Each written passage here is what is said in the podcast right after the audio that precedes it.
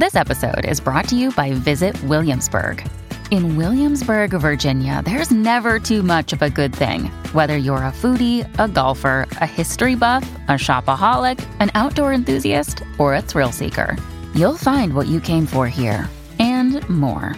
So ask yourself, what is it you want? Discover Williamsburg and plan your trip at visitwilliamsburg.com.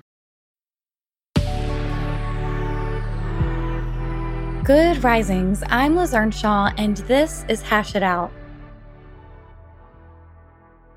Today, I want to jump into a comment that I received this week on a post I made. And the post was highlighting some keys of successful relationships. And these are some of the things, not all of the things, that I have seen couples do in relationships that feel fulfilling and rewarding and and can become long lasting. These are also the things that I have had to coach people to work towards to make their relationships feel more fulfilling and more in alignment with what they want. So I want to read these keys to you and then I want to share what someone was kind of wondering about and I want to share my thoughts about that. So let me read the keys. remember, these aren't the only keys to successful relationships, but some things that I've found to be really important are the ability to take full responsibility, the ability to be reliable and trustworthy, the ability to really listen and focus on having quality communication, the ability or the commitment to accept your partner's shortcomings, to be able to take pause when you're upset instead of reacting, and to be able to communicate your needs. And then the final one was to be able to forgive easily. Now, the pushback I received was from someone who shared that they've experienced a lot of trauma in their life and they don't think that they should have to forgive easily. And I completely agree with them. When you are in a relationship with someone and they have behavior, you have experiences with them that are traumatic to you, I actually don't believe that you have to forgive. There's a lot of people out there that believe that to feel fully, you know, at peace and, and whole and all of that, that you have to forgive. And I, I think that there's fair points on both sides. I've worked with lots of clients who have said, I can never forgive this person for how they've treated me. And I have seen them be able to work through that and not work through it to get to forgiveness, but work through it to still have a really rewarding life.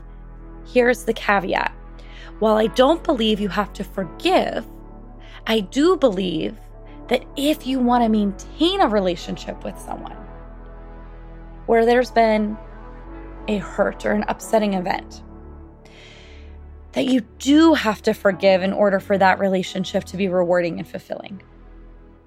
Because if you don't, then the relationship is always going to have an undercurrent of I don't forgive you.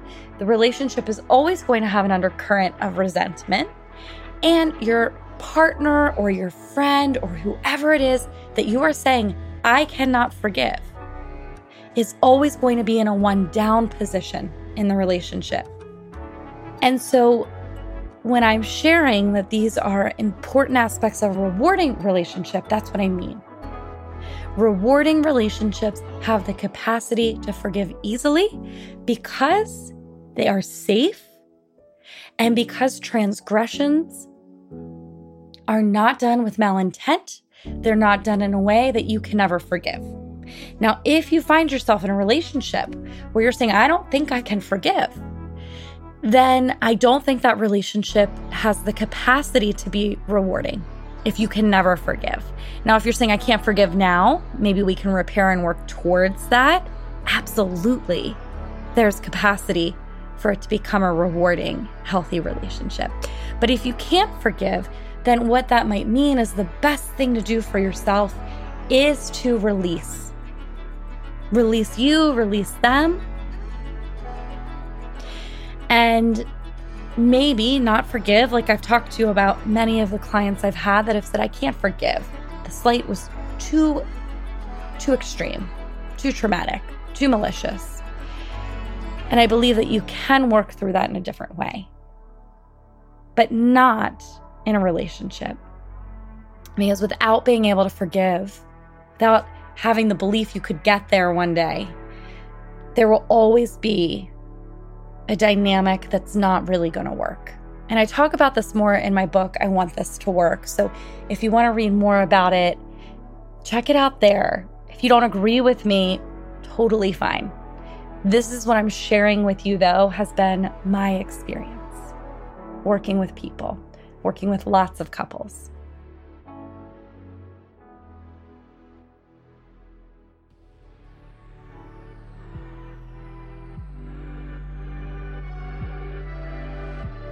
Okay, thank you so much for being here with me today.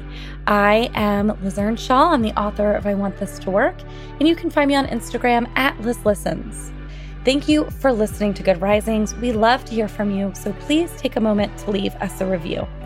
Until next time, love on your loved ones, and when that gets hard, tune in to me to learn how to hash it out.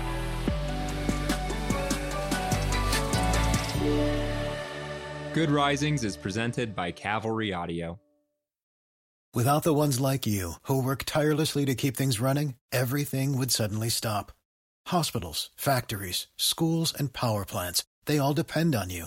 No matter the weather, emergency, or time of day, you're the ones who get it done. At Grainger, we're here for you with professional grade industrial supplies. Count on real time product availability and fast delivery. Call clickgrainger.com or just stop by. Grainger for the ones who get it done.